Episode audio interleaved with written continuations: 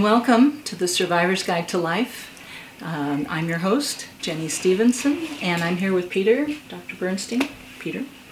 Um, we've been covering some basics uh, since the start of the year, things that we think are essential to remember in hard times. And hard times are not quite over yet. And definitely around here, we're seeing that for sure, that they are not over. Far from it, I think. It. And we've covered some principles that are, came from a paper that Peter put together um, originally during the Great Recession. Uh, Yeah. There were 10 lessons, and we've been covering some of those. Today, what we'd like to talk about wasn't directly one of those lessons, but we think it fits in pretty well. Yeah, we want we want to have some continuity from uh, our last podcast, and I think we ended up in a really good place to to move on from there. Those principles that we're talking about that we've been on each episode are really important. Where we ended up last time was talking about becoming aware of the tangibles. Yeah, one of the things we wanted to talk about uh, Yeah. in terms of intangibles, uh, I think if I can just kind of segue into yeah. it, is the intangible of self care. Yeah, I, excellent. Yeah. And and how important that is for, like you say, for people on the front lines doing the very Oh, hard work. and we've all suffered it that. is. Yes, I, I think you're right. And I mean, we we really focus on that a lot um, because we are on the front lines. We are. We are. We also have personal tragedies in our lives while we're helping others. And um, I'll be honest with you, it's once you get into it, it's much easier to neglect yourself, neglect your own needs, and not pay attention because the things that are happening in front of you, either to loved ones or your fel or whatever, um, seem to be so predominant that it's very hard to think of yourself when you see them suffering like this. And I, you know, I, t- I used to think I had one of the the barriers and difficult attitudes, and that was I didn't always think self care was the right thing. I thought it was being selfish. Well, I'll tell you what. I know that I've gotten over that a long time ago, but still, there's remnants of it. And there are certain attitudes that we've carried into this critical time that get in the way of uh, self care, and yet we're finding without it, we're how what are we seeing with nurses and doctors? They're burning out. They're quitting. They're burning out. Their families are in trouble. Yeah. Um, on a, this is a huge level. It's affecting everything. Working with hospice, all these workers are quitting. Good workers. It's just a lot to ask. This is reminding me of when we worked with Vision 3 with the VA hospitals and clinics back east, and this Mm. was about 10 years ago. And part of our program was to help encourage all of them because they were burning out to use self care. And the thing that they would say to me is, We know what we're supposed to do. We know we're supposed to eat right. We know we're supposed to exercise. We know we're supposed to take time for ourselves and all that. We know these things, but we can't make ourselves do them. And that's What gets in the way? what gets in the way. Some old attitudes and beliefs. We create some of our own barriers. You can look at the situations being so difficult and overwhelming in reality.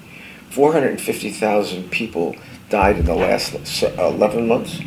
Um, they're overwhelming. There's no no diminishing or, or being uh, dismissive of the tragedies happening and how it's affecting No, and the burden on our healthcare workers. it's hor- it's horrendous. It's a nightmare, and so we're not we're not minimizing that. But what we are saying is a lot of people, just like a lot of the nurses and doctors that we helped and counselors for the VA system who were on the front lines in war, and were flying those C5s, uh, help working on the uh, wounded vets, and they were great people. But by the time they got, we saw them, they were angry, they were burned out, they were mad at the world, they were certainly mad at the VA. And they were starting to get suicidal. and then some of them were suicidal. I know, and their family lives were really a wreck.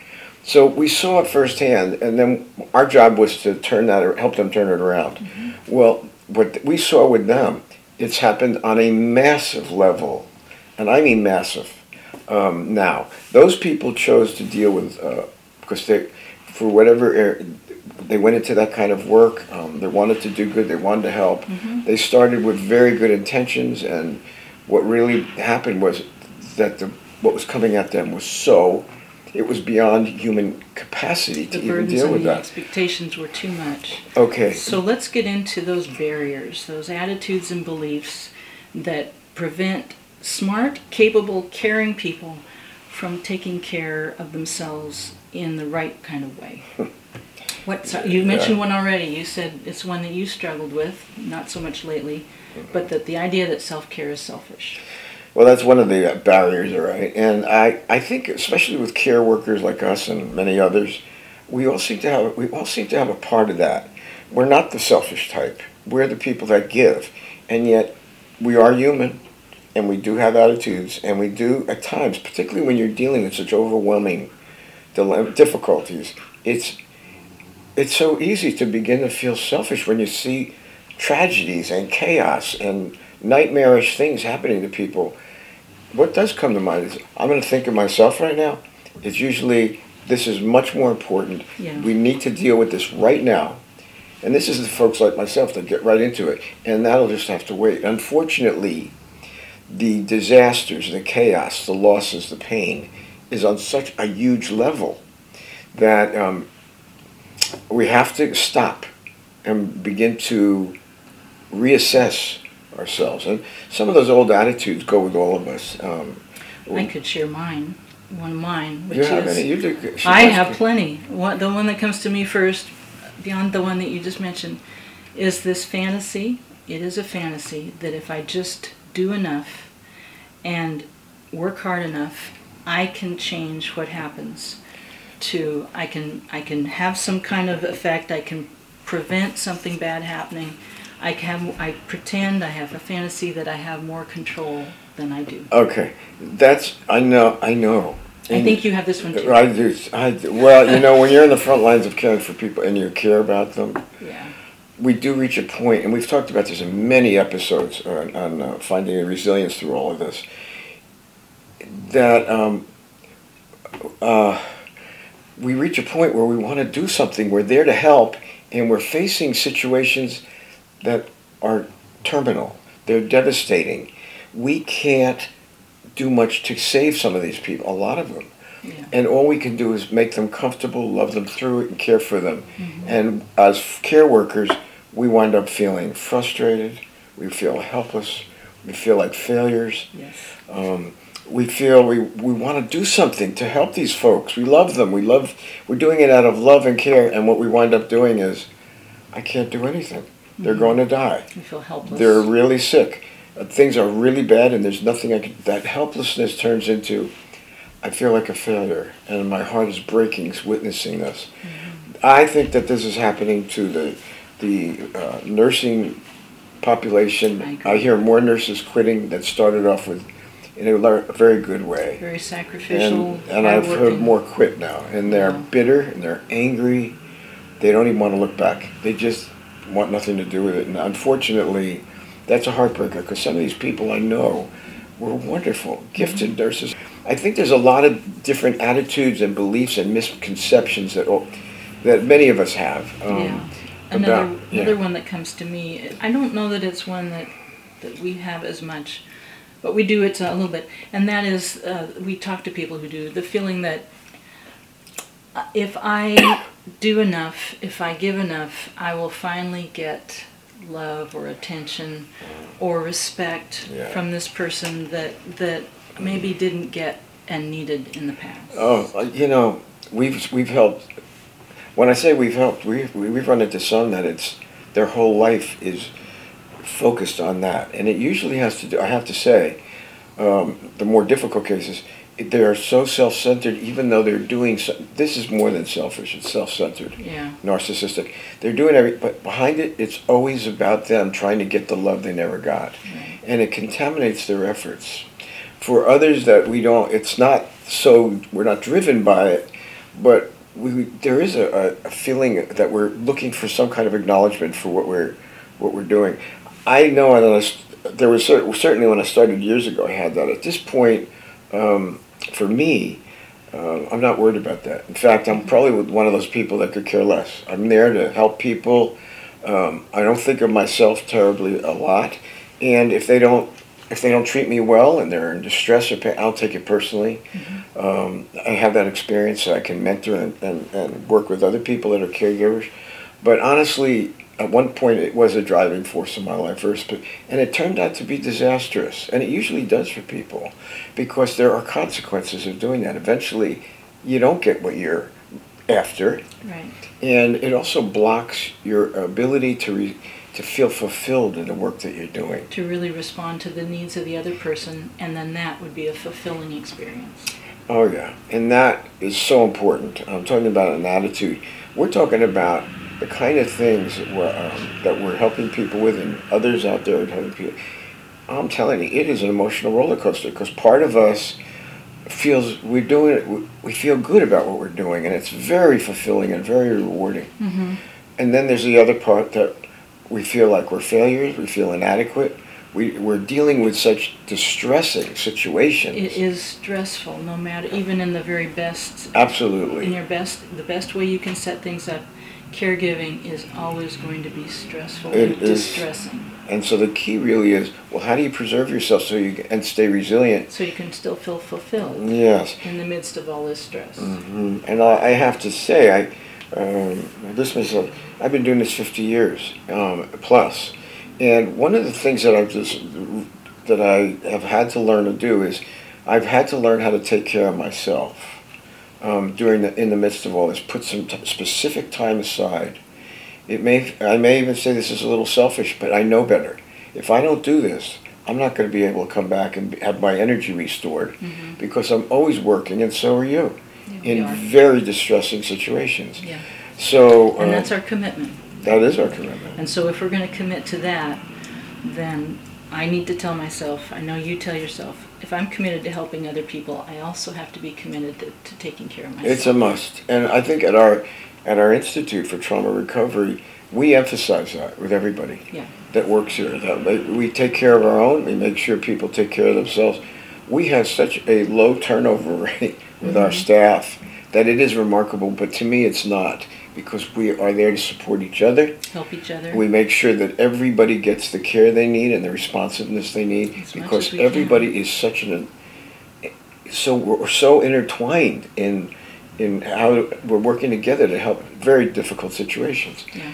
It still doesn't make it easy, but we know some of the principles that will help. Mm-hmm. Um, I, I I, we want to convey this today to, I know that Jenny and I want to convey this out there. This is really something close to our heart. It is. And, and you know, we, we work with organizations and agencies that have been doing this a long time too. And one of them that I really have great respect for in uh, Sonoma County is the Redwood Caregivers Resource Center. I, I know there's a lot of agencies that do good things this is probably the most responsive agency that I've ever run What's into. been your experience? I yeah, they. I'm not saying every staff member is excellent. They're not. Some are really good, and others aren't. But they're genuinely connected with what are the needs of the caregiver community, and they find ways to help, mm-hmm. and in very tangible ways. And they've been that like that for for us and for me for a number of years now. I have great respect for them. Some of the information we want, we're talking about today, we took from one of their papers. Mm-hmm. Even though there are personal principles, they have papers out to help caregivers. They know that um, when people people uh, come to them, they know they're not just there to, to help the, the person, the victim, the, the, the, the sick person. They're there to help the care, caregiver who could get sick themselves. Yeah. They, I remember they. What were you gonna say? No, I was just gonna say that because we're a team here, when we're working together to help each other. Uh, we have an excellent way of doing that. Redwood Caregivers really wants to make sure that caregivers who are isolated, doing it on their own, have support team from them. And you know, when we started this, what did we discover? How isolated people feel, and they really are. Mm-hmm. We changed the model. We work in teams, and that was one of the reasons not to get isolated. So we, we do pay attention to that. Um, How about some uh, jumping in here to say maybe some final thoughts? Maybe what would you like people to, to when they when we go away today from what we said? What would you like them to take? well, I think a central theme that we've been working on in so many episodes um, uh, has to do with becoming aware of the effect of being a caregiver and being involved in crises and trauma and the toll that it takes on the worker. Mm-hmm. And a lot of people, this is the other thing that happens. We tune out of ourselves and we're so tuned into the people we're, that we're, we're helping. Yeah. But that's trouble. That leads to a lot of trouble. So I would say the first thing to do is we all carry these attitudes and misconceptions, all of us. Um, is to first of all become aware of our attitudes. Mm-hmm. It's not painless because sometimes this work, not sometimes, forces you to look at yourself. It's exposing. Mm-hmm. And it's very exposing and can be very painful. But yet, in the long run, when you do become aware of those things, then you can begin to seek some solutions for yourself. And um, you can also reach a point of knowing there are certain things you can control and do something about, mm-hmm. and there's other things you're not going to control, no matter what you do. And it's le- it's learning how to accept those things, having the wisdom yeah. to accept them. I think that uh, AA has uh, what was his name, Reinhold Niebuhr. The Serenity Prayer. The Serenity Prayer says it well. Oh, it is a classic. Yeah, and it, I'll just Can't read that. Can't think of it too often. Yeah. God grant me the serenity to accept the things I cannot change, courage to change the things I can, and the wisdom to know the difference. That's so crucial in all of this. And you know, it's easy to read that, but we're not just putting it out there as words today.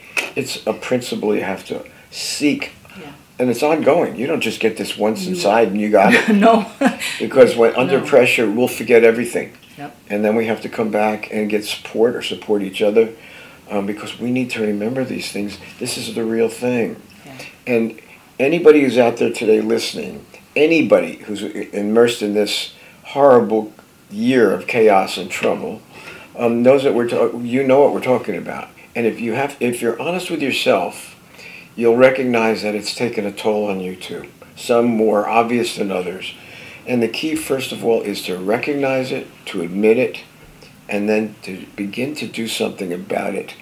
So thank you to Sonoma Coast Trauma Treatment, yeah. who sponsors uh, the Survivor's Guide to Life podcast. If you have appreciated what we brought you, I would request that you go to their website, sctraumatreatment.org, and make a donation. Our website is the Survivor's Guide to Life.com, where you'll find links to our podcast outlets and to our YouTube channel and some papers uh, that we've written, and you can access them there. If you get in touch with us at 707 781 3335 or Jenny at bernsteininstitute.com or through a message on our Facebook page where you can like and share, like with Instagram too. Mm-hmm. I will send you a little booklet that Steve put together. It has the lessons we were talking about, the Survivor's Guide to Life podcast lessons, and be happy to send you a copy. Mm. Thank you for joining us today. Thank you today. Please yeah. join us again next time. And be well. Take good care of yourselves. You're, you're important.